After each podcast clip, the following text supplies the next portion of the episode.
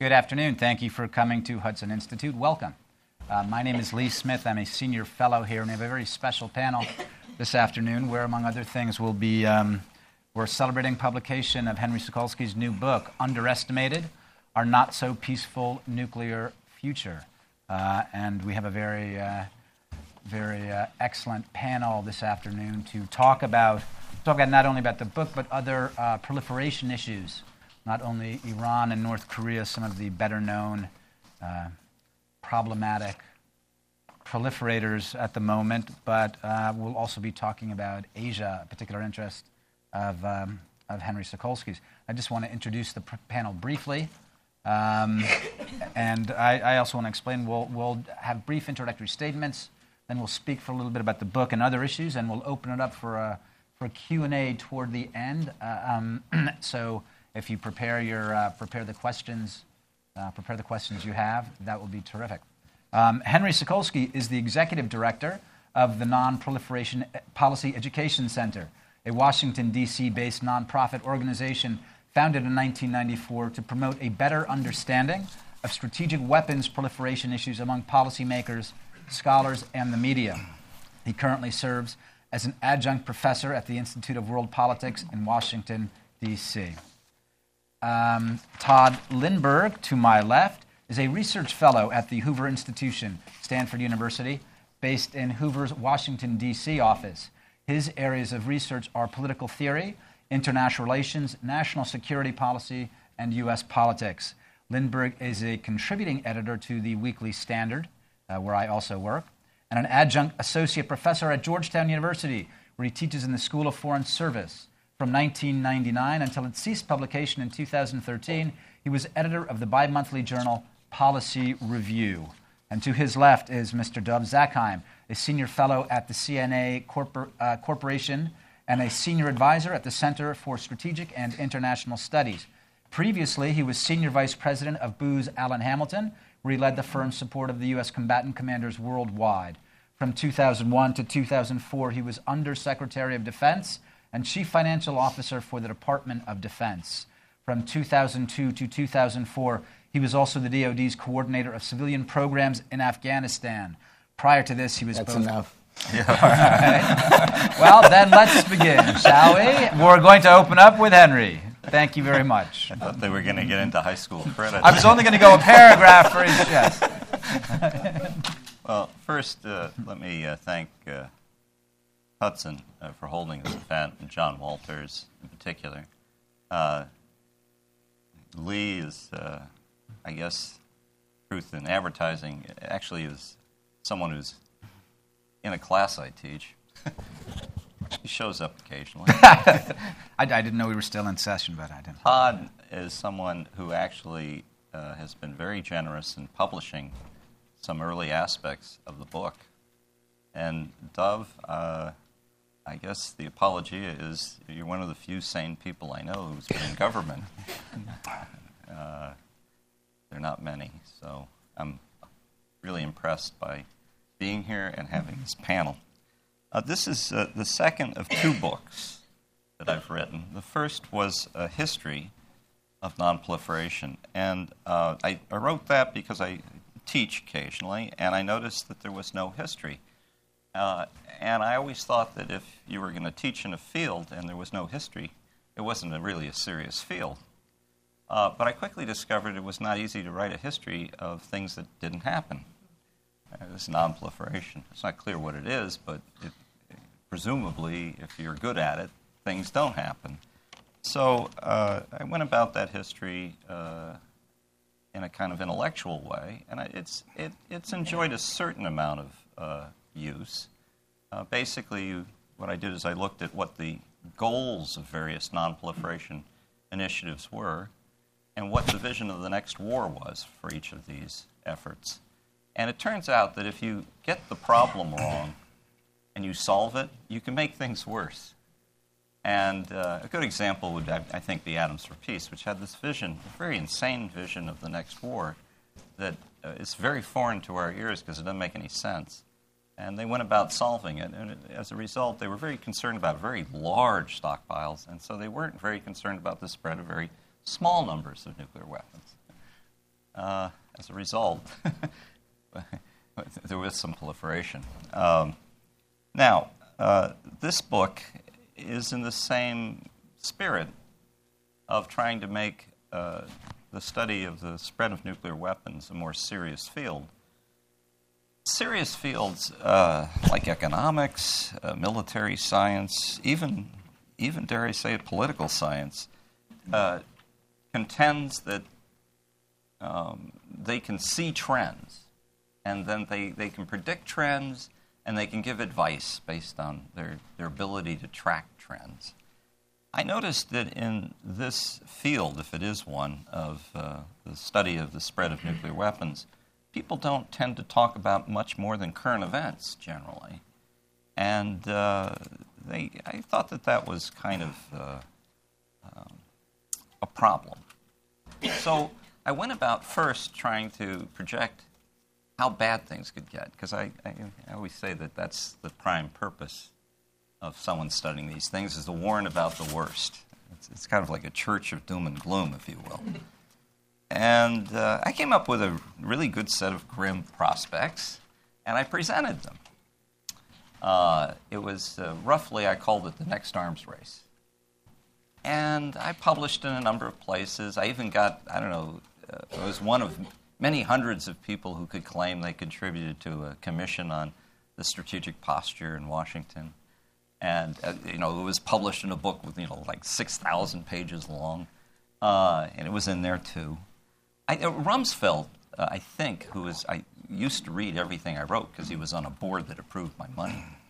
Uh, I think he read it because he, he, he used a phrase publicly, a sprint to parity.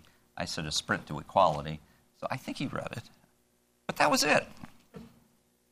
And I thought, well, I didn't expect to get rich or famous, but I thought, well, everyone's talking about going to zero nuclear weapons. Surely this would get a certain amount of play.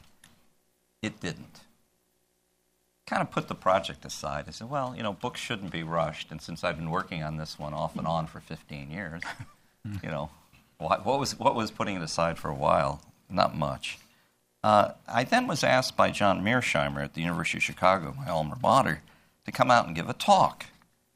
And I didn't quite know what I was going to talk about. And then I thought, I know what I'm going to talk about. How do we think about these things? How do we think about nuclear weapons? How do we think about the spread of nuclear weapons? Because it dawned on me, maybe that would explain why my, you know, my marketing skills were so poor. Yeah? Well, it was interesting. I mean, I, I, knew a fair amount about this. You know, everyone reads certain essays, but then I started reading all of them. And there are roughly three schools. And I'd have to say, no matter which school you study or look at, the school that's for nuclear weapons, the school that's against nuclear weapons, or the school that says, you know, they don't much matter anyway. All of them, uh, I think, are quite uh, confident in their thinking, overly confident uh, to the point, in some cases, of being wildly optimistic in some cases. Uh, basically, what they say is if you follow what I tell you to do or how to think about these things, you'll be, if not fine, as good as you're going to get. Yeah? Pretty uh, nervy, I, I, guess is the word I would describe the entire field and literature discussion of these topics. Um, when you look at these schools, I think each one has something useful to say. And I mean, I think it's a mistake to dismiss or uh, uh, simply uh, fall in line with any of them. You, you need to read them all because uh, they have something to say. But I think each has a certain uh, strength and a certain failing, and uh, I'd like to go over that briefly and then conclude. the first, of course, is, is the favorite zero. I mean, let's go to zero. Um, by the way, the strength of this is pretty simple. If you get a bunch of leaders of countries that have nuclear weapons and you ask them, well, what number can we agree on? There's probably only one number they'll all agree on. It's zero. They won't agree on how to get there or whether to go there, but they can agree on that that would be optimal. And I think that carries a certain amount of weight. And it, I, people who are conservative uh, tend to dismiss this uh, a little too quickly. Uh, in my view. I mean, I think to varying degrees, Reagan actually was drawn to this a bit. More, not as much as people say, but more than people think. And there are books written about that. Uh, the problem with this school is it downplays the risks of going down and the probability of others coming up while you are going down. Um, I think uh, even this administration, I think, is struggling now with uh, the long term concern that as we come down, maybe other countries like China might come up. And, and admittedly, numbers, uh, it's easy to exaggerate their significance. I mean, there are qualities to these forces. Are they vulnerable? Will they work? Uh, Etc. But I always say uh, Stalin had a nice metric, and he used to say, I'm told, quantity has a quality all of its own. And for politicians around the world, if someone has more, that's a problem uh, politically, I think. Yeah. So, in any case, uh, they tend to downplay these uh, transitional risks too much. Now, the hawkish supporters, uh, you know, basically have a very sound point uh, that's worth emphasizing that nuclear deterrence uh, has a role. Uh, and, and we don't, I think the problem is it's very hard to know what that role is, but, but it exists as a proposition, and that they argue it keeps the peace. And, well, that's good. Uh, they tend to uh, emphasize the value of nuclear deterrence, though, in a rather open ended way. And uh, basically, if you drink heavily with these people, what you end up uh, thinking you're hearing is that uh, nuclear weapons deter, uh, better nuclear weapons probably deter better. Uh, more nuclear weapons at some point might be useful. And uh, you then start thinking, well, uh, if that's so, shouldn't our friends have them? Uh, and you know, how does this work? I mean, uh, you end up with unbounded arguments that go in directions that I think even the supporters of nuclear weapons are a little uneasy with, oddly enough. Uh, but they don't know how to rein in their own arguments. Uh, the question of how much is enough is not a question they dwell enough on. Uh, and, and they downplay, I think, uh, the long term possibilities of accidents and illicit use. By the way, the zero crowd emphasizes the near term immediacy of this too much. Uh, so they're a little you know, off. And then, of course, uh, there is what I would call the radical academic skeptics, uh, which come in two flavors. Um, uh, one says that deterrence is automatic and instantaneous, and the other says that it doesn't work at all. They both conclude that the spread of nuclear weapons, uh, therefore, doesn't matter, and you don't have to worry about it. I think here, uh, although they really come up with a wonderful set of challenges to conventional wisdom, which, some of which I think are actually quite sound, you know, like nuclear terrorism is not that likely, and they explain why. Uh, I think they go a bit too far, to say the least, in dismissing the value of deterrence. Uh, and uh, then they make some rather extreme arguments about why uh, proliferation doesn't matter, therefore, and sometimes uh, there's one school that says that nonproliferation is actually harmful to security because you start getting into wars over uh, mythical problems, they say. I think all that sounds a little off. So, uh, where do I turn, come out? Uh, this is the conclusion. I guess uh, fewer sounds better. I, I, I think fewer of them uh, in fewer hands probably makes the management of foreign affairs uh, easier.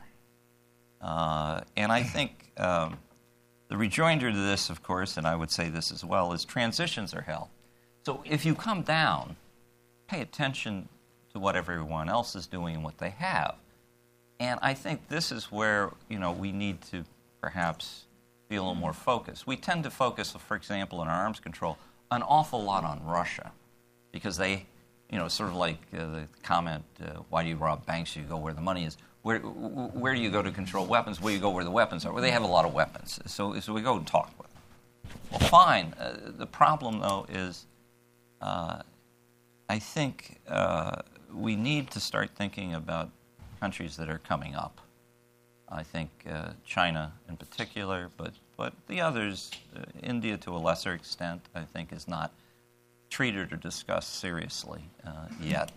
And, and how the interactions with their efforts might be with countries like Russia, uh, and then ultimately maybe even the United States. So there are recommendations in the book. They focus on focusing, surprisingly, on Asia, China.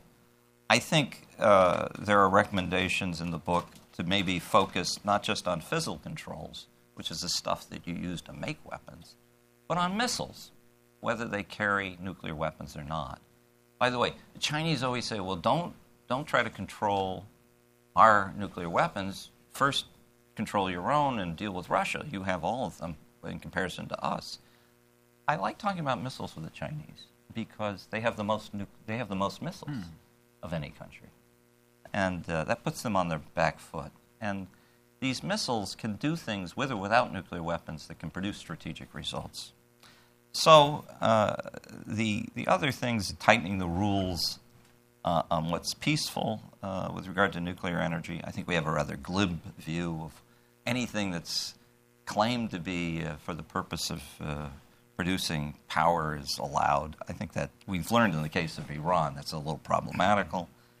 Uh, I think we need to start getting back to you know what we want inspections to do. This has something to do with a phrase called timely warning, which I'll explain in Q and A, and uh, I think finally, um, it would be useful for us in general to be more caught up early with these problems than fascinated about them when it's too late. I suppose if I was to say anything about North Korea and Iran, is it's very, very late. Uh, there are other problems that if we spend a little more time on now, we wouldn't have to do dramatic things to push them way, way into the background further. But if we ignore they will become like Iran. They will become like North Korea. And these involve uh, China and even our allies.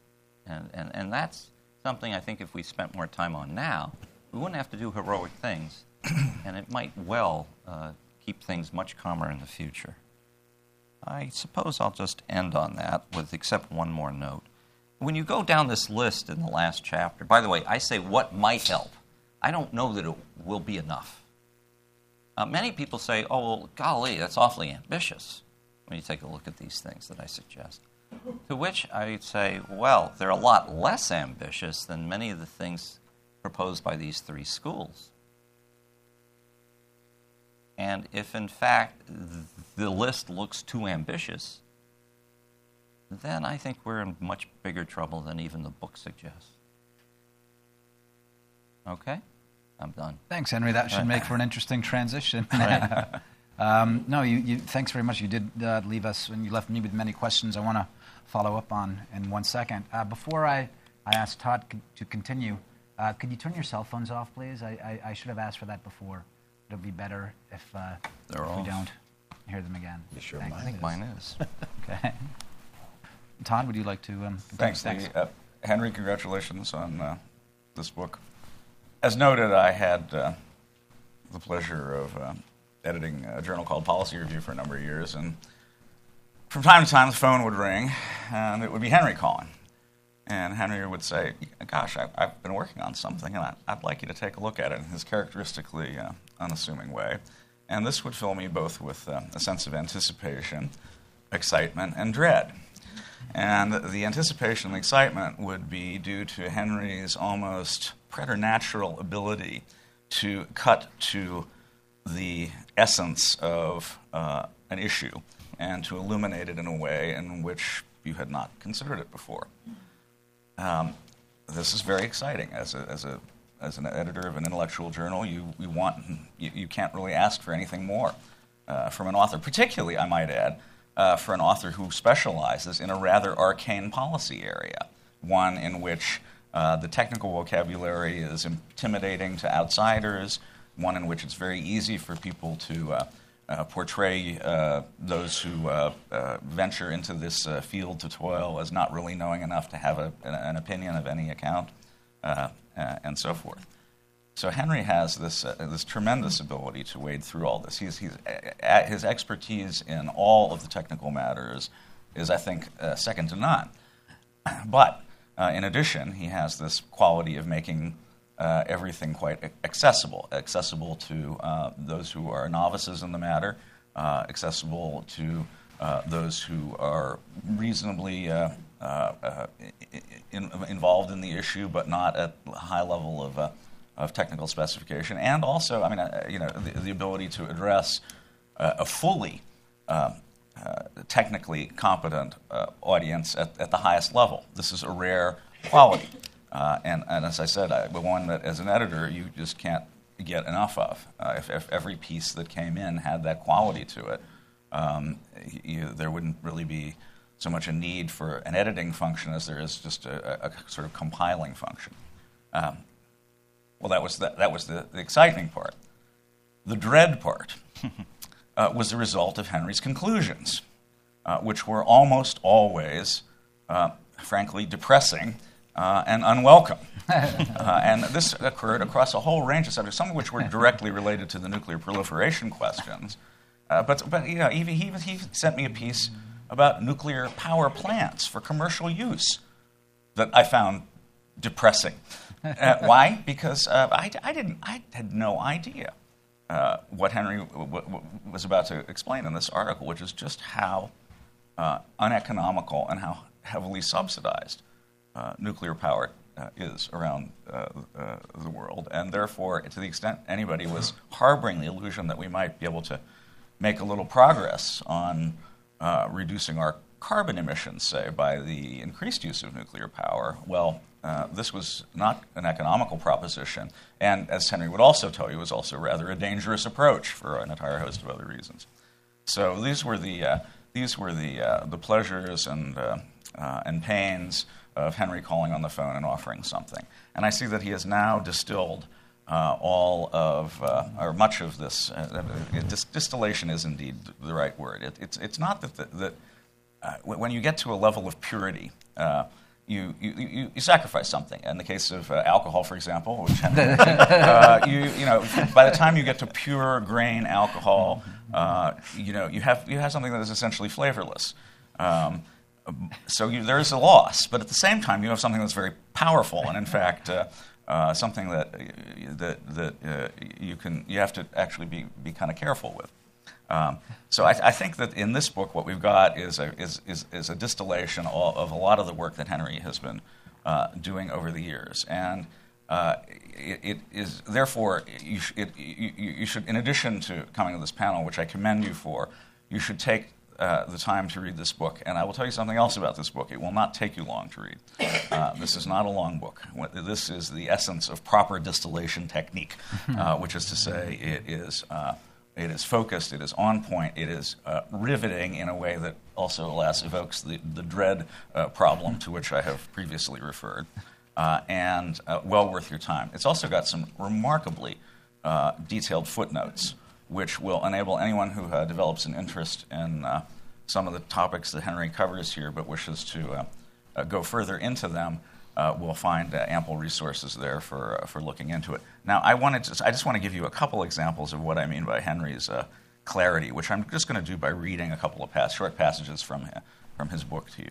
Uh, and uh, which is to say, after uh, after the considering these various schools that Henry decided about, he well, talks a bit about uh, how, uh, uh, how, how you might summarize what we really know about nuclear weapons and their use uh, in the world, as opposed to what we might theorize about nuclear weapons and their use in the world. And Henry writes, all we know is that the United States fired nuclear weapons in anger on Hiroshima and Nagasaki, that the United States and Russia threatened to use them several times during the Cold War, but that for some reason since 1945, they never have been used. That is a cold, honest description of reality. The rest of what we think we know, or often say that we know, about nuclear weapons in this period uh, is, to some degree or another, uh, the result of our reasoning and our theorizing about the facts that we have. And therefore, it is all the more important to uh, take the tack that Henry has taken, which is to look very carefully uh, at the claims that have been made as essentially truth claims, not uh, just uh, speculative conclusions about, Uh, uh, uh, about these weapons. And then I will make one other additional point uh, by way of quotation from Henry, which is his statement that each of our current views of nuclear proliferation then ends up serving our highest hopes.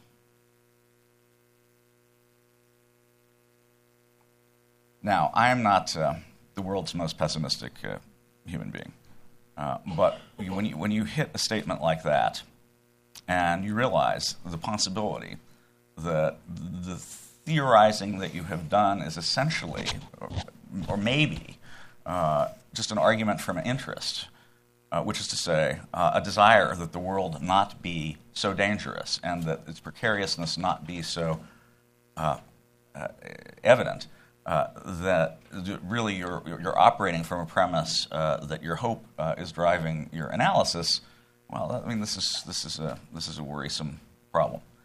Um, and, uh, you know, I, I, think if you look at some of the uh, charts that Henry has placed in this book, when, one of which I, I had the pleasure of publishing in Policy Review, which documents what the, it's, it's essentially a diagram on, of a of, of the relationship between a, a, large number of proliferated uh, nuclear states and their interacting relations with each other. It looks like something that you might have done with a spirograph uh, in your youth, these uh, points of connection, uh, each of which is a potentially volatile uh, source of danger, none of which is adequately explained away in any sense by uh, the theoretical constructions that have been imposed upon nuclear weapons. I think and it, it's enough to uh, oh, you've got it there. Good. Mm. I think it's the end. It's well, kind of that's like, because it's, it's the, it's the there scary one. There it is. I should have copyrighted this. yeah. I did this the, 20 our years ago. our possible proliferated future includes 136 bilateral chances for strategic miscalculation, disregarding the intersection uh, of uh, these with other parties. Does that look like something we should try to uh, uh, mitigate. It certainly does to me. I think we are going to that we've been very successful in that. Alas, no. Do I think Henry has some very good ideas, uh, very practical, which he spells out at the end of the book? Yes. Uh, am I optimistic? No. Am I willing to end on a pessimistic note? No. What do I say then? Don't worry, be happy. I'm supposed to say read the book. Thank you very much. Dov, would you now that's to, a uh, tough act to follow. you know, you heard that Henry wrote for Policy Review and obviously enhanced the journal, but I also wrote for it, which is probably why it closed down. Um, uh, between Henry and Tod, you've got a good sense of the book, and since I wrote the introduction, I don't want to repeat what I wrote. It's only two and a half pages. Um, I want to carry the conversation a little bit further. Uh, I'm not a big believer in schools of thought. That's theology, that's for the church. Uh, I've always found it interesting that a lot of the leading strategic thinkers really do sound like Thomas Aquinas. Um, and, and I haven't changed that view in 30 years, and I've been around a lot of these folks. What Henry brings to the table that's different is he has been in the bureaucracy. He actually worked on nonproliferation issues in the Pentagon. So he knows the art of the possible as well as the thoughts of impossible. And I think that permeates the book. He's not giving you ideas that are impractical. Some of them are harder than, to implement than others, but none of these are out of the realm of the possible. That's really important when you look at a chart like that. Um, a couple of thoughts really that arise from that, that that I had noted to myself here. The first is everybody's focusing on Iran. Uh, the real issue, of course, is what do other states do if Iran gets the bomb? Frankly, that's the issue. Uh, there's loads and loads of talk of how this is an existential threat to Israel. Well, as Henry kind of shows in his book, Israel's a pretty existential threat to Iran if it wants to be. Uh, I, that's not the concern. The concern is, and Henry points this out, if you have at least the Saudis, the Emiratis, uh, Turks, the Egyptians, maybe others, going in the same direction, then all it takes is one mistake. And nobody thinks about command and control. Okay, you get this capability. How do you control it? We have a very, very, we in the United States have a very sophisticated way of controlling nuclear weapons, even though every once in a while we read in the newspaper how planes take off full of them. Um, but by and large, that doesn't happen. And the reason it doesn't happen is because we've spent decades trying to ensure that things like that don't happen. Can we say the same about the Pakistanis? We think about North Korea selling to everybody. How about the Pakistanis? They've been pretty good at selling too. Do we think about their command and control? I know the Indians worry about Pakistani command and control. I don't know how good Indian command and control is. Mm. So if you get new states picking up this capability, how good is their command? How good will Iranian command and control be? So that's a major issue there that I think requires a lot more thought and that that prompts. Now there's another group up that isn't up there and that should be up there because I think Henry's right. There aren't too many uh, lo- there aren't too many scenarios where a bomb in a suitcase really is, is going to materialize. But what about non states that are practically states, like ISIS, like Hezbollah, like maybe the Houthis at some point? They've pretty much taken over Yemen. We might choose to call them non state actors, but they don't behave like non state actors. They behave like states that we don't like. Suppose they obtain these kinds of weapons. Have money, we'll buy. North Koreans will sell to anybody. Maybe the Iranians will sell to anybody. Pakistanis will sell to anybody. So we have a whole new category that we need to worry about that isn't even up there. But I think what Henry's done is prompted the thoughts because he, he's, he's shown that, that the scope of this thing is not just about Russia. And oh, by the way, the fact that Mr. Putin is making nuclear noises now is going to get more and more people not to focus on that. They'll go right back to focusing on what they've always been comfortable focusing on, which is Russia slash Soviet Union. Same, same. And once again, we won't think about China. Even this president, with whom I tend not to agree, but on nonproliferation, he, he, he's got a point. But he's not going to do very much on this because all his people are going to go back to focusing on Russia. And in any event, he doesn't want to beat up on the Chinese for this reason. He's got other issues with the Chinese. And will we really beat up on the Pakistanis when we still kind of need them in Afghanistan? And the North Koreans, well, there's not much we can do about that. And the Iranians, it looks like we're giving them the, we're opening the barn door, the nuclear barn door. So I don't see any efforts to think beyond Russia right now or to think beyond the states that have nuclear weapons and to think into the non state uh, arena as well. One other thing that uh, neither Henry nor Tod mentioned, and, and Henry points this out in the book, and I think it's really important. You know, it, having a nuclear weapon doesn't mean that you're necessarily going to start a war or, law, or cause military mm-hmm. activity on your part. The Israelis bombed Iraq. The Israelis bombed Syria. We've done some things as well. The fear of somebody else having a nuclear weapon can cause an attack. Now, think this through. Suppose the Israelis go off half cocked and decide at some point between now and 10 years when this deal is, is completed, if indeed the, the deal was started in the first place, but after 10 years, you know, everybody says the Iranians will have a pretty much an open field. Um, suppose the Israelis decide to attack Iran. Now what? Do we get dragged in? Who else gets dragged in? These are things we have to think about. It's not just the fact that Iran has a weapon and can use it, it's the fact that others might decide to do something to Iran because it has a weapon and could use it. Right. And that is a very, very important second order consequence that doesn't get enough thought. And in many ways, what Henry's book is all about are these second and third order consequences. He actually thinks them through. Not too many people do. And the reason they don't is A, because it's hard, and B, because if you're caught up in theology, you're off in an entirely different direction. And if you're in the government, you barely have time keeping up with the first order issues, much less the second and third order ones. And again, Henry knows that because he was in government. So, my bottom line is read this book not just to see the, the, the stuff that's obvious, like the Chinese buildup and what we ought to do about it, but think about these second and third order issues and how we deal with them. Henry lays out a menu of how he thinks they might be dealt with. And as he says, they may or may not be the right choices, but he's thinking about it. And we all need to think about it.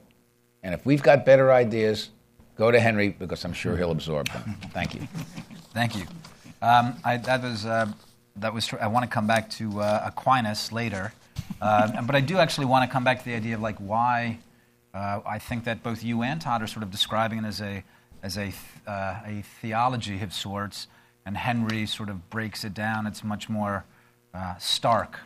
Um, but before before we move to that, I'd like actually to to come back to you, Henry, and I'd like to ask you before we get to thinking about second and third order, how do we address um, how do we address issues before they get there? In other words, what are some of the problems? You and I have spoken about this a bit in the past. Um, what are some of the issues that we can address now before it gets to something like uh, a situation with North Korea or with Iran, where in some senses the horse is already out of the barn? What are the different issues that we can address? Perhaps including China or especially focusing on China? And what do we do? tomorrow, I'm going to catch a plane. I'm going with some people who are even older than I am, and they're more distinguished, thankfully, uh, to Tokyo, Seoul, and Beijing. And uh, we're going to go to make a modest proposal, which is uh, look, each one of us, including the United States, has a program to take weapons usable plutonium, and even though it's extremely uneconomical to make into commercial fuel, we're all going to play with this. And uh, when you do, you end up dealing with, are you ready for this? Tons. That's a, each ton is a thousand kilograms. By the way, each weapon is roughly three to four kilograms. So you do the math. That makes tons, you're dealing with tons of material. And uh, we're going to suggest that, well, since uh, each one of our countries has domestic constituencies that are pushing to complete these projects, and we have no real political ability alone to push back on our domestic constituencies. But we know if we go ahead, uh, essentially, particularly China, South Korea, and Japan, if they go ahead with these programs to, to make this fuel. Within, I don't know, 20 years, there could be tens of thousands of bombs worth of material piled up uh, in Asia. I think there's a chart here. Oh, this is, this is an eye chart, so I apologize. But it does have an X and Y axis. Uh, I, I will not make apologies for that. But essentially, next March, the Japanese want to open a plant that would make each year as much weapons material necessary to field a force as large as all the nuclear weapons we already have deployed. Every year they will make that. By the way, Chinese want to do the same thing. They have, they have some plans for that. They, they aren't Kuwait. And of course, the South Koreans always say, well, we're the shrimp between two whales. We do whatever they do. Yeah? How, while we're arguing over sand reefs and rocky islands, uh, will the presence of tens of thousands of bombs worth of plutonium hanging around each one of these countries make that management set easier? I just, I, I mean, I don't know. Maybe, uh, maybe this isn't a problem, but I don't see how it makes anything easier. Uh, in the, the latest issue uh, of this book, by the way, the, the book gets updated uh, because I've decided not to go with a private publisher, although I was offered by two publishers to, to go that route. Uh, there is an introduction by a man I worked for, Andy Marshall, before it was, it was you. And he talks about a theory of foreign affairs that is uh, akin to studying how avalanches occur, where you have problems that mount up in this case, I like to say a pile of plutonium, and something sets it off, but you don't know what the heck it is in, in advance. Think World War I. So, what we're going to suggest is well, why don't we just all simultaneously announce the informal decision not to proceed with these programs and then turn on our domestic uh, constituents and say, well, you know, we'd like to listen to you, but, you know, we've sort of got an international thing of sorts here that we're backing off doing this, you can understand. I don't know if it'll work. But there's an example of something that doesn't cost anything, doesn't threaten anybody, everyone saves money uh, that you can do now that could avert possibly uh, a nuclear World War III. You wait long enough, you won't be able to do anything about it. Why haven't they already come up with the idea themselves? Why do they need? I think it's because uh, we've made mainstream the idea that uh, proliferation is what we worry about if our enemies get certain things, and it's what we help our friends do. And so, uh, by the way, I'm paraphrasing my former boss, James Lilley, Ambassador Lilley. And he said, Well, how did I do? And I, I said, Well, you get half credit. He says, Well, how's that? I said, Well, imagine he once was ambassador to, to South Korea. If you and your wife are sitting out on the back porch of your diplomatic residence on a Saturday having a Long Island iced tea, and you see a rocket headed north, and on the side of the rocket it says ROK. Is that a good or a bad day for you? And he said, Oh crap, so we have to worry about our allies too. and I said, Yeah, now you get full credit. now, uh, the point here is because we want to be friends with our friends, friends apparently uh, don't tell friends that they got a problem. And so, literally, our government has difficulty raising the issue of the opening of this plant to Japan because we want them to be friends and we don't want to cause trouble. Hmm. The same thing with the Koreans. And oddly enough, oddly enough, the same thing with the Chinese. We have an agreement we just reached. There'll be a hearing. I, I hope to testify. Uh, July 8th about a nuclear agreement we are wanting to strike for the next 30 years with China so that they can do the exact same activity without having to ask permission of us. Unlike most normal uh, agreements where you have to ask every time you take material out of a reactor, strip out the plutonium, and start climbing up the curve. Well, so there are, there are plenty of, it's a target rich environment if you want to get ahead of the curve. But you have to get to, as they say, the left of the problem. You can't wait until they explode a device on the lawn of the White House and say, my gosh, we should do something. We tend to wait. Uh, as uh, I think there's a line in this book in the back. Uh, I got it from Victor Gilinsky, and he said, Well, first they tell you there's no problem, and then when they're finally convinced there's a problem, they tell you, well, it's too late, there's no solution. Another way of putting this is uh, I once had an assistant, he said, oh, well, this is, this office uh, that we're running deals with dog catcher issues. And a dog catcher issue is you tell the mayor there's going to be an outbreak of rabies, and he says, oh my God, what do we do? And you say, we're going to inoculate, right? And he says, well, that's great. And then everyone will be fine. I said, well, yeah, except one or two puppies might die out of thousands. Oh my God, we can't allow that. Why don't you just hold off wait until I get done with my term in office and then keep studying That's how these things get treated because if there's any friction at all, you back off.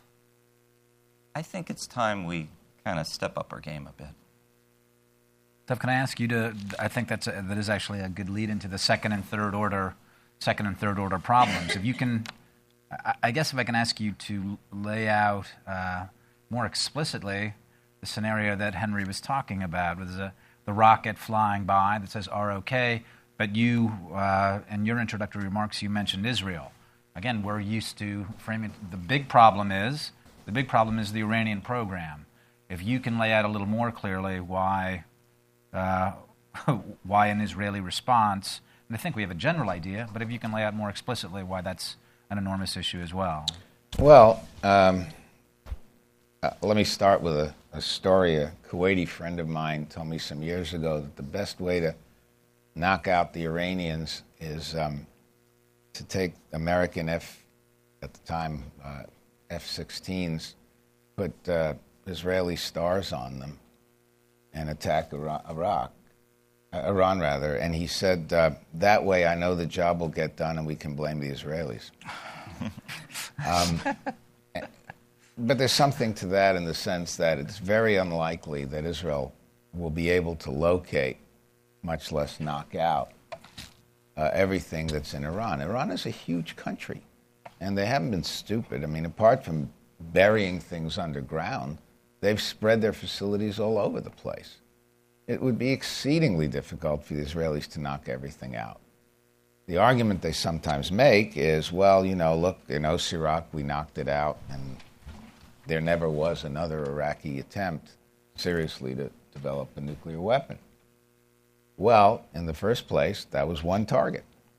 In the second place, the Iranians have spent billions and billions, tens of billions, on this program. And should there be an attack by the Israelis, or for that matter by us, how many years do you think it'll take before they take they just go to the Pakistanis or the North Koreans, having first kicked out any inspectors that are still stupid enough to stay in the country, and uh, acquire something that they've been working on for decades? So at the end of the day, an Israeli strike wouldn't succeed. I'm not sure an American strike would succeed. But an Israeli strike could very well prompt us to come in. So now you've got the United States fighting another war in the Middle East, as if we don't have enough of them already. What will that prompt? Who else is going to respond? What if we knock out targets that we didn't think we were going to knock out? Remember the Chinese embassy in Belgrade? How are people going to respond? Would they respond necessarily in the Middle East? We have this notion. I mean, government has a lot of trouble walking and chewing gum at the same time. And we really prefer that all our enemies agree that only one of them will give us a hard time at any given time. I mean, think about just Afghanistan and Iraq, how hard it has been for us. I mean, these aren't exactly the major conflicts that people plan to have to deal with. These aren't the superpowers of the world. And look how much trouble we've had with just these two pikers. So we really want just one at a time, please.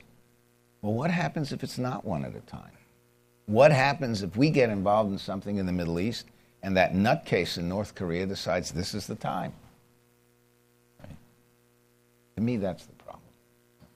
Tod, if I can ask you to, if I want to return to something that you said before, uh, I think the way I, I, interpreted was about hope driving analysis. Um, so, insofar as it is part of uh, is part of a larger debate now whether or not the whether or not either the United States or Israel should do something about the Iranian no- nuclear program, among other reasons, to find some way to prevent uh, prevent the realization of the graphic that we saw before with a uh, multi-proliferated Middle East. So when we talk about that, is that hope driving analysis? That you know, when we talk about how does it how does it get stopped, or should we accept Henry's? I think in lots of ways Henry would say it's it's it's kind of too late for that now. Time to move on to other issues. Well, you know, a couple of uh, years ago, I published a piece in the Weekly Standard called "The Coming War with Iran," uh, which I. Uh, uh in which I described uh, the, the, collision course that I thought that we might be on, uh, and the possibility of an Israeli uh, military action triggering. Um, yeah, at some point, uh, as the Israeli F-15s are revving up on the tarmac or something like that, uh, uh, presents the United States with a choice of uh, if this is going to happen, do we get involved in doing the job or not? And I wasn't especially optimistic about the prospects for a negotiated settlement at the time. Well, I, I, I don't think that if, if, if the war is coming with Iran, it won't be that war. It's probably going to be something different, and it won't be any more pleasant uh, to, to, contemplate than, than the other one. But it seems that, uh, at least for now, um, we have a uh, uh we have this in, incipient uh, uh, nuclear agreement with Iran. but but I, in certain respects, I don't think that agreement is really about the Iranian nuclear program or, or, or, or containing it or halting it. And the reason uh, that I think we can say that is because the United States has more or less systematically abandoned every single threshold uh, position that it had previously stated. And I'm no, I'm not an expert in the in these negotiations, but uh, but uh, but for example, uh, you know, there won't be necessarily a disclosure on what the previous military active dimension of the of the Iranian nuclear program was, and, and and on and on across a variety of lines. So it seems to me that our policy is actually, in certain respects, to get to the point at which we can lift sanctions, which is to say, we have a we may have a policy of regime change in Iran, but uh, it'll be the regime change of the sort that uh, will be driven by Iran's uh, opening, uh, by, uh, by the free flow of goods and commerce, et cetera, into Iran, uh, as opposed to the as opposed to other types of regime change that one might contemplate, which to me sounds like just another version of Whig history. Um, it, it, in other words, well, okay, we'll lift the sanctions and then everything will be okay. This regime will uh, change and adapt in such ways that it won't really feel that it needs to uh, cross the nuclear threshold fully. Uh, possibly there'll you know, be some cap- capabilities held in abeyance, et cetera. And, uh, um, well, that's, uh, I, I, think that's a, it's a pretty big gamble. Uh, hope is not a policy, as they say. Although most policies are undertaken with some element of hope, at least that they will you know, improve conditions. But you know, again, it's uh, you, you look at this and it's very difficult to um, uh, to be optimistic. Henry, you were yeah. Um, I was on a panel. I was dragged in uh, to talk about the Iran deal, even though we don't exactly have it yet. Chance we might not ever. I, I don't know. I don't know how great that is. The comment I made is that there are only two possibilities. The first, I think, Tod has done an excellent job explicating, which is don't worry, it should sort out. Let's, let's try this.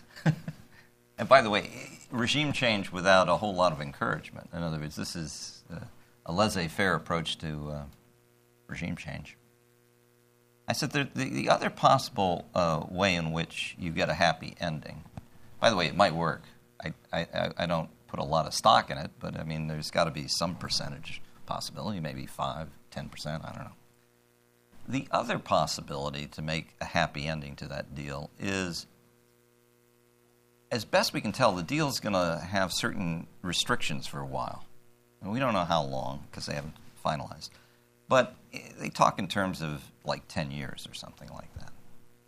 One possibility then is that in the intervening period, you tighten up the rules everywhere else because at the end they say, well, we will be controlled as everyone else is under the Nuclear Nonproliferation Treaty and the IAEA. Well, that would tend to encourage anyone who wants a happy ending and is not certain about this regime change proposition to want to tighten the rules up for everyone else so that by the time the thing runs out, the world is a slightly different place. Now, again, you could say, oh, but that's nutty. Who could, who could attempt that? Well, but if you don't, we know what might happen.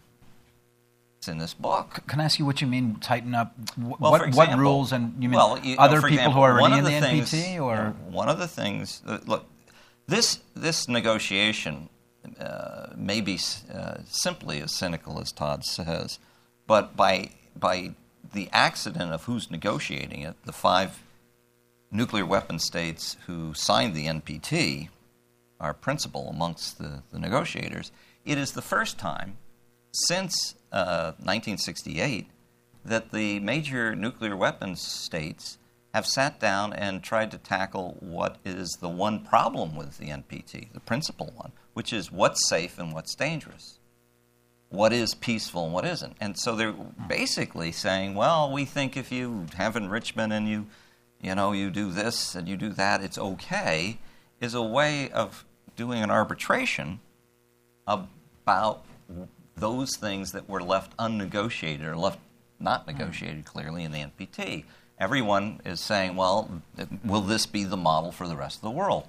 Now, one way to go about it, if you want to be upbeat and, and, and very ambitious, is to say, oh, well, no, this is a one off. After all, we screwed up here.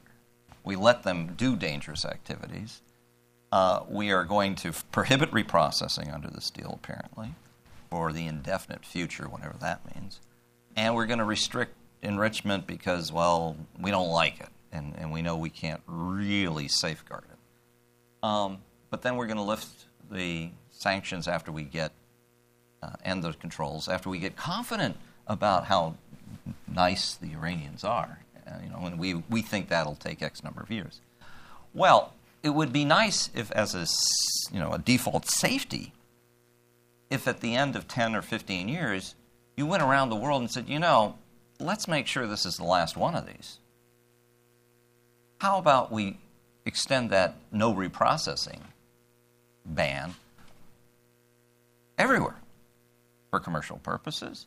And uh, frankly, let's not reprocess anymore for making bombs. And with the enrichment, let's make sure it doesn't spread anywhere anymore. We don't want it to be a right.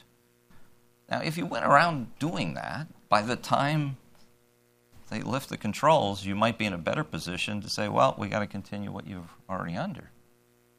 But if everyone takes from this, oh, well, that's what we want and that's what we're going to do, well, you're in a world of hurt. How could they not? I mean, I, it's still unclear to me well, how. how look, there are a couple would... of reasons why not. By the way, people do consider one thing or uh, two things when they're dealing with activities that that are, are uh, uneconomical and dangerous. There's safety and their pocketbook. We don't talk enough about this.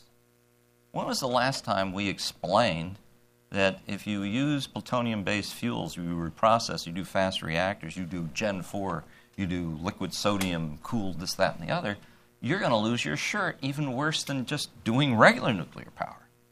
We don't say that anymore. And do we explain to people that getting your own or an option is a little bit like trying to improve your health with heroin? We don't say that enough. Dov, would you like to? Yeah, there's there's a whole other aspect to this that uh, I think we should consider. North Korea has a weapon, really, in order to prevent anybody from trying to attack North Korea. I'm not. Sh- I don't even know whether the Iranians will push ahead with uh, a program if they get a deal. They may do exactly what Henry says, and then it may may be worthwhile trying to get the rest of the world to, in effect, copy that kind of a deal. The real threat, I think, from Iran, apart from the fact that other countries may decide, no, we don't really want to do what Henry says. We want to get our own weapon. But perhaps a more serious threat, and this may be just because I used to manage money in the Pentagon, is that whenever those sanctions are lifted, Iran is going to come into an awful lot of money. I'm talking about tens and tens of billions of dollars. And that's not even to mention the oil that they'll be able to sell, which will bring them even more money. Now, if you honestly believe that every one of those dollars will go to the betterment of the Iranian people, there are several bridges I want to sell you. It would not take much to double the capacity of Hezbollah. They give them a couple of billion dollars a year. It would not take much to reinforce the Houthis or the, the crazy Shia militias, the really extreme ones in Iraq. Or maybe to fund more trouble in the eastern province of Saudi Arabia. Or realize the Iranian claim that Bahrain is really one of their provinces. when you're when you're going to be rolling in tens of billions of dollars, you can do an awful lot of damage and tell the United States and everybody else, sir, ma'am, I'm not going to do a thing that's outside this deal. I'm not going Right. to cheat one iota. By the way, one of the one of the most frightening scenarios that uh, I proposed at the Heritage Foundation that everyone was uh, not thinking about was yes, and then the worst thing that might happen is they might comply. Exactly. Wow, what, what, what, what, what do you mean by that? they, they would comply because what really what they really want is the money. Right. I mean, look, why? Look how successful this country has been, despite sanctions, despite everything, despite getting beaten up in a war with Iraq. Look at them. I mean, King Abdullah of Jordan said there was this thing called the Shia arc, and no, everybody laughed at him. Well, if you look, Iraq, Yemen, Syria, Lebanon, it's kind of an arc, you know? And that's just for starters. I mean, they could, if they, you know, people are predicting that they could come into as much as 50 to 100 billion dollars. They could throw 10 or 15 billion at their people and still have 35 billion to do all kinds of wild things with. And then we'll really have a problem. Because if we can't walk and chew gum, what do we do when we have to run? Yeah. By the way, that said, that's not an argument, I suspect, for not trying to tighten things. No, up. I- It's- I agree it's with just that your problem's deeper than nuclear. That's that's my point. Iran. That's my point. Yes, That- and that- I thoroughly agree. I mean, that, that, that's right. I mean, uh, you know, I think one thing to keep in mind. I was thinking about your comment about ISIL. Uh, one of the comments I made uh, recently was, you know, ISIL uh, suggests the problem of opening up a major nuclear power program in Saudi Arabia. And people say, well, how's that? I said, well, imagine if there were as many nuclear power plants in Iraq as they plan to have in Saudi Arabia right now. We would be looking at the ISIL problem a very different way. And I think if, I mean, I've listened to the rationale for the nuclear program uh, in Saudi Arabia. By the way, it has something to do, I'm told, about supporting their petrochemical industry because they need natural gas feed. And the argument is, well, as they draw more natural gas feed to compete in, in the petrochemical area, which, by the way, they're, they're not going to be able to because natural gas is falling everywhere else in price. So good luck with the petrochemical effort. They're going to need to substitute it with something, so we'll use nuclear. Well, oh my gosh. I said, well, but it's expensive, and, you know, don't you have succession problems and politically in Saudi Arabia? And what about, you know, if people start challenging the rule there?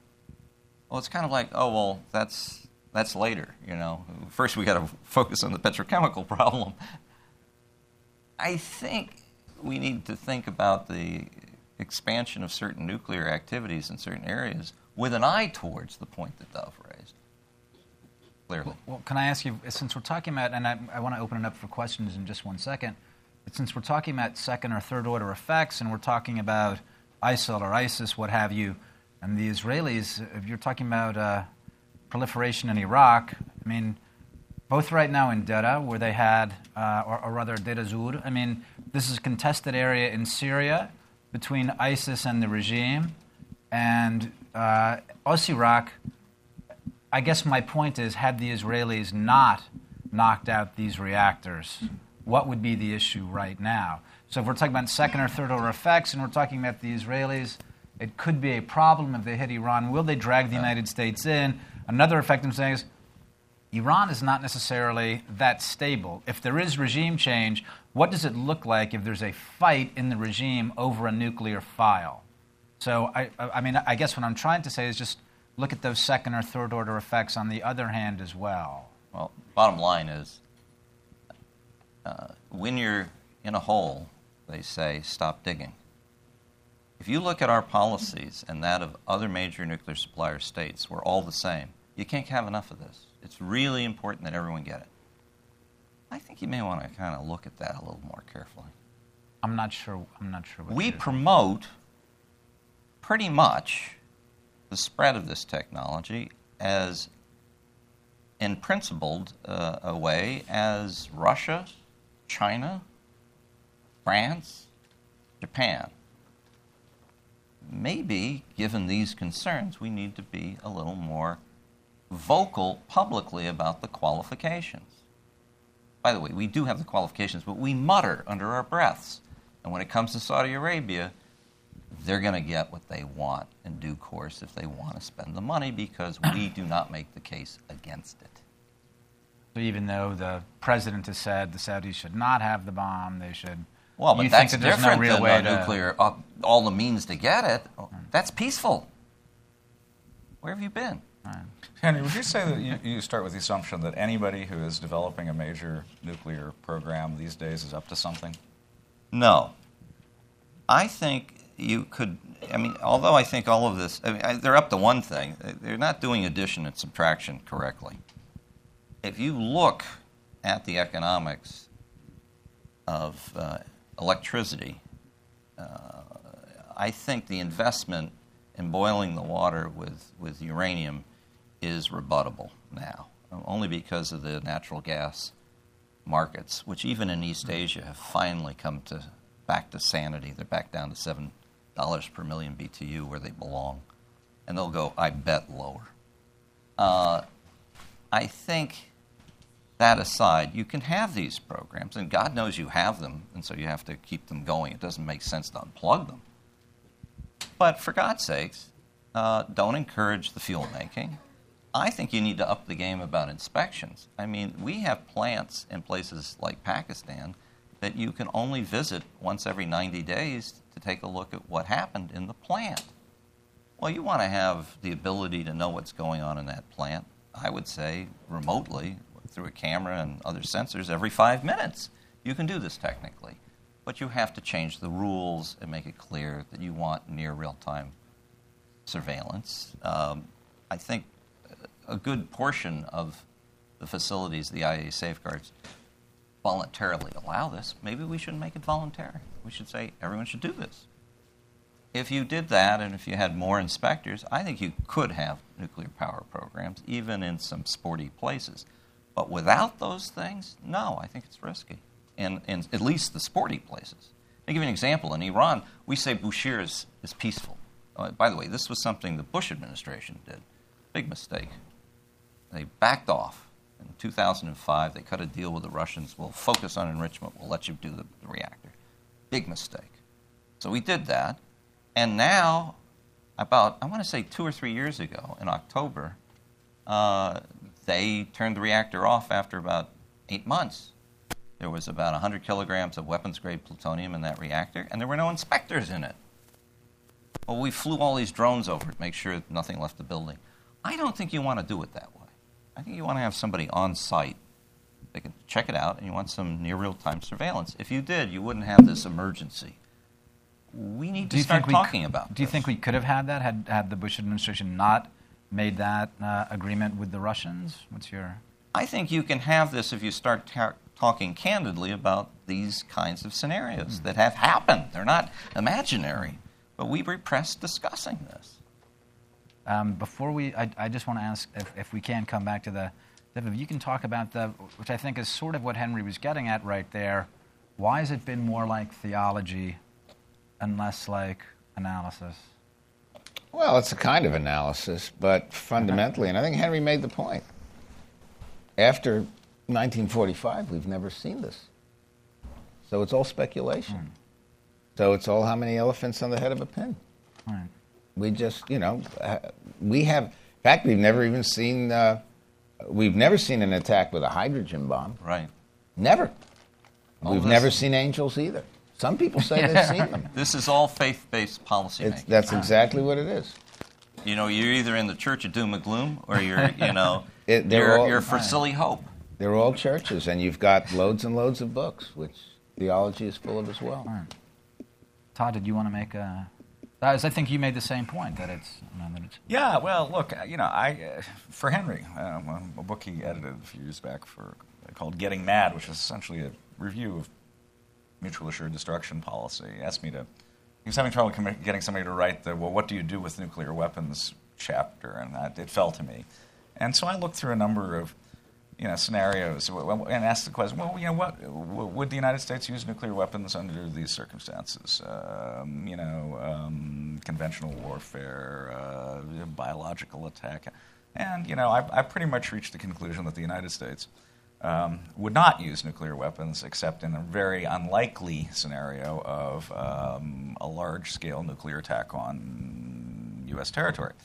Um, and the reason for that, however, should not encourage, it should, should not give anyone um, uh, uh, cause for excessive uh, optimism or hope. It's that we've got huge conventional capabilities, and we can do immense, immense damage uh, to others uh, by conventional means, uh, you know, up to and, and including. Um, I, I, don't.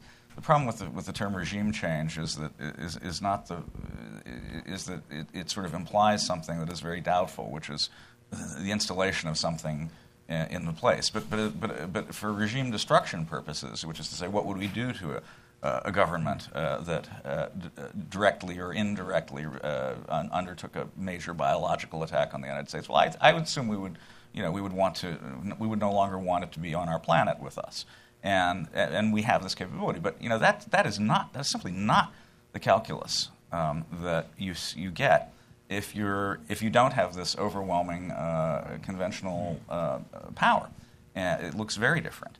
And uh, uh you know, and, and so the, the, and, then, and, then, we're just you know we're back to the we're, we're back to the conventional I, think um, uh, uh, theological questions again. Um, I'm going to open it up right now. Um, there's a gentleman back there. Do we have a microphone back there as well? A gentleman right here, right on the aisle. And if uh, I'm going to ask you to uh, keep it short, please identify yourself and, and please do ask a question and, and don't make a comment. That's a lot of rules. All right, uh, Robert Chiretta, I'm president of International Investor. Can you stand up, please? Thanks. I'm Robert Chiretta, president of International Investor. Uh, in short, everyone knows, and, and uh, I slipped out for a few minutes during this presentation, but it seems as though the issue, the very simple and plain issue of when someone has nuclear weapons capability, it's a certain degree of let's I'll clean it up for this audience. Let's not don't mess with us card. I notice on page 58 those members of the nuclear club none of them have really been threatened by their neighbors with immediate war. I wonder if today Ukraine uh, is regretting the decision to rid themselves of some of those nuclear weapons. And my real issue is we calculate that there are 17 nations in Asia alone that have either research facilities or some dabbling, let's just say, in developing some technical expertise in nuclear technology. So don't you agree that though that still element of don't mess with us is perhaps the most important consideration for a lot of nation states in the world, and why many aspire to get these weapons? Why, why, don't we why don't we stick to the question about Ukraine, if that's okay? I think that'll be clear. Henry, would you like to well, start I, with that? I, I, I actually had to go talk to my counterparts and people more senior than myself in Ukraine about what they were going to do with what control they had over the nuclear weapons that were on their soil. By the way, the idea that they had possession of these things is a little un, uh, incorrect. Uh, there were things stationed on their soil. I don't think they had as much control over these things and the ability to fire or possess them as people say. And they knew that. Uh, I think it's fair to say they do have a regret in relying or placing much emphasis on the kinds of pledges that we led them to believe we were making, which was you'll be okay, the Russians will not take you over. We'll, we'll, we'll, we'll do everything we can to make that not happen. We didn't promise it. It isn't legally binding, but they got that impression. And by the way, that's what they were worried about. I don't think for a moment, had they held on to those weapons, they would be in any better a situation with regard to the Crimea than they are today. I don't, I don't know one way or the other, but it's not clear to me how that would help. You think there's a general lesson around the world that people have drawn from this? correctly or incorrectly? Well, you know, you hope not. uh, I mean, it's obvious it's a rhetorical question. Um, you know, in other places, to be honest, we have really defended countries who have foregone getting nuclear weapons, or even those that we've caught getting them, like Korea, and told them to stand down. So I, I think it's a mixed bag. I, I, I don't entirely agree with that. Um, I think a lot of, particularly in the Middle East, but everywhere, they look at Mr. Gaddafi and they think to themselves, well, here's a guy who gave up a nuclear program and now he's pushing up daisies. Would he have been? Would that have happened to him had he not given up his nuclear program? Oh, there you go. Different just, example. just like North Korea. And um, I think you're right. In the case of Ukraine, the Russians, the Russian Russians, made sure that Right. there wasn't anybody who could get to it, to the the uh, nuclear capability that was in U- located in Ukraine. But the idea that if you have a nuclear capability, the United States cannot push you around or change the regime. Uh, I think it's a pretty powerful one. I think, frankly, that's the biggest incentive the Iranians have. They look at what's happened to Yeah. Gaddafi. I- You know, when you Yeah. when you bring up those examples, I agree with you. So yeah, I mean, this does make sense. Well, let, let, us split the difference though a little bit because right. there might be consequences for embarking on a full-on effort to Well- acquire the bomb. You might end up before the Security Council, for example. Uh, Well, so the, if, if I were, uh, you know, uh, uh, an autocrat in a bad neighborhood, I think I would want to uh, uh, do everything I could to um, prepare the way for my possession of a nuclear weapon in the event I needed one there you go. um, while not falling under this sort of sanctions regime or uh, the attention of uh, a very the Security point. Council. That's a Um, very important point. And, and, and in that sense, I mean, I, I, I, that, I think that is the goes to the second part of your question. By the way, what this suggests to me is that if you can get a peaceful civilian program and get up to the edge, that's your smartest, you know, shot. Which is actually what I was getting at when I asked you the question: is if somebody's beginning a, a large-scale program along these days, these uh, these days, is that an, in- an indication that they're up to something? and should they be stopped if they're well, starting? Well, you know, I think the, the level of suspicion after Iran ought to be higher in general. I think what we're taking away from our experience with Iran is much more uh, bad guy, good guy than look, there's certain kinds of activities that ought to raise eyebrows no matter who's doing them. And so we've kind of lost the bubble on what's, what's useful to focus on.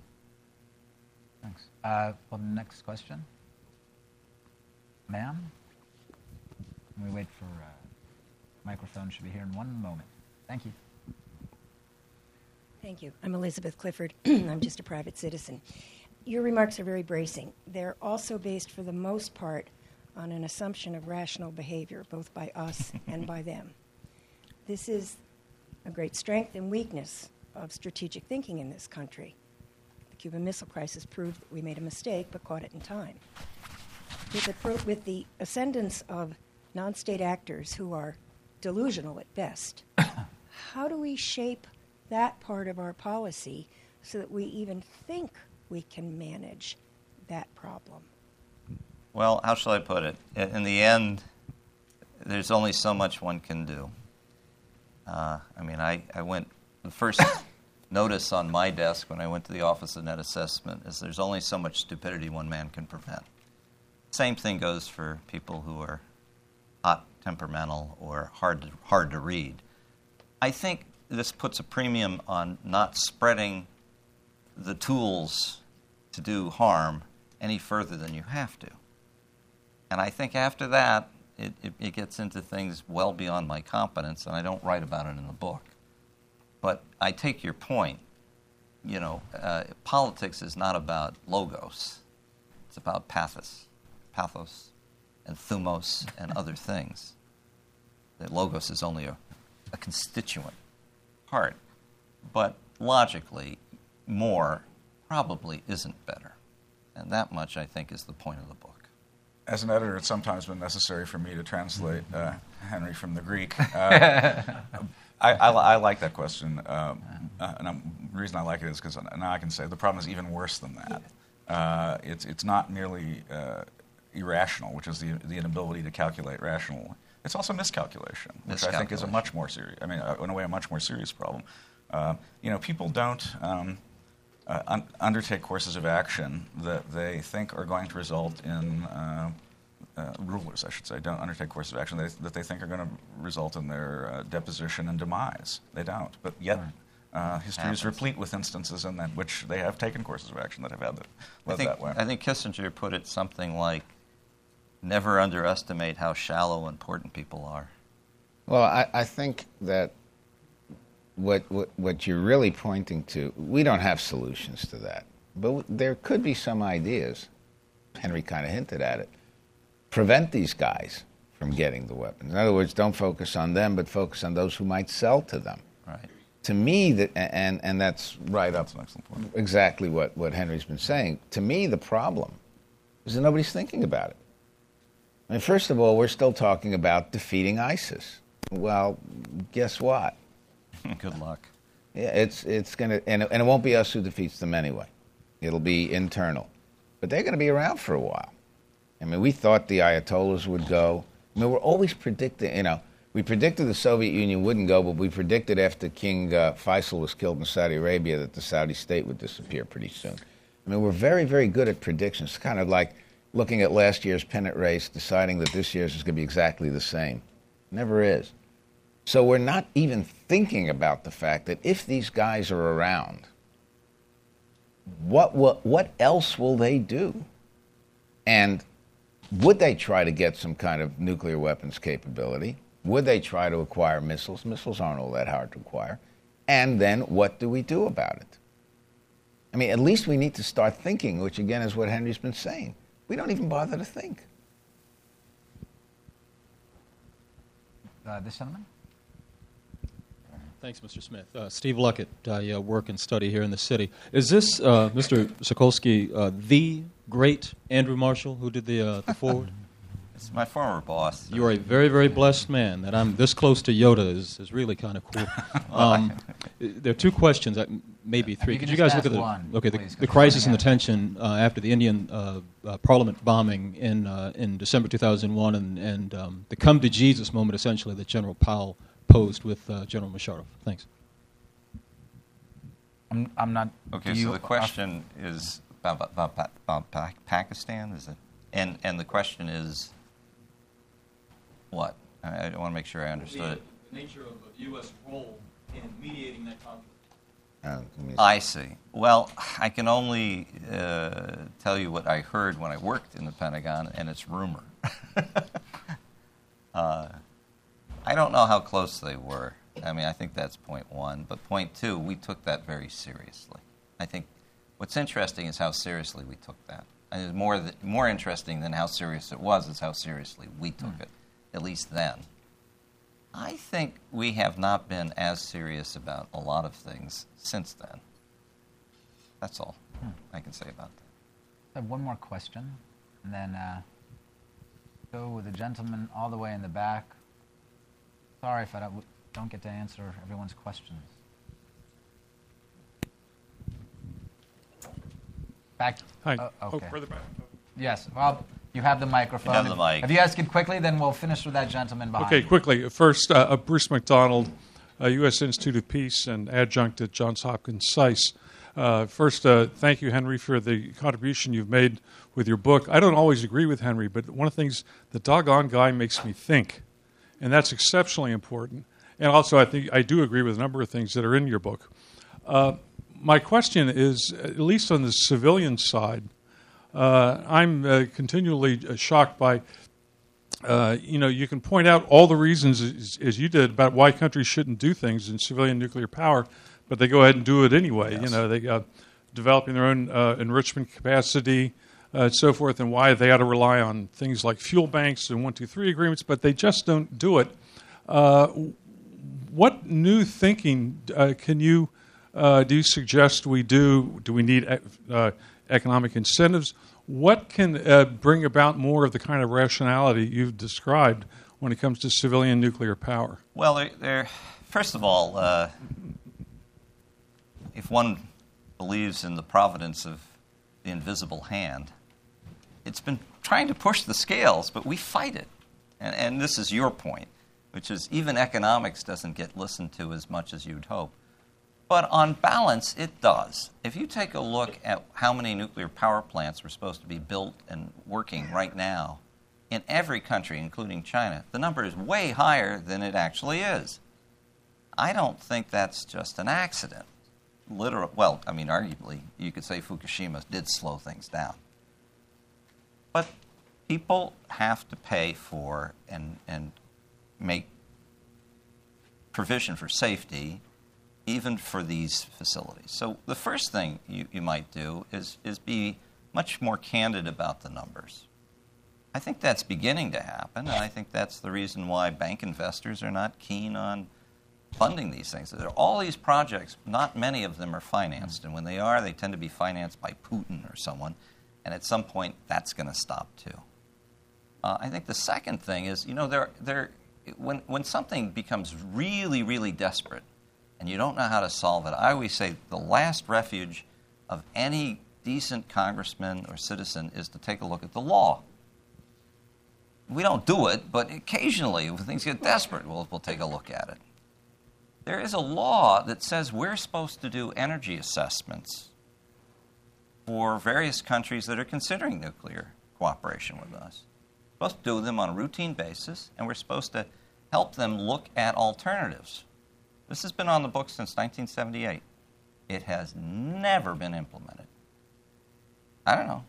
You ask. I mean, it's something specific. There you go. We'll just finish off with that one last question. So we started a few minutes late, so let's go a couple minutes late.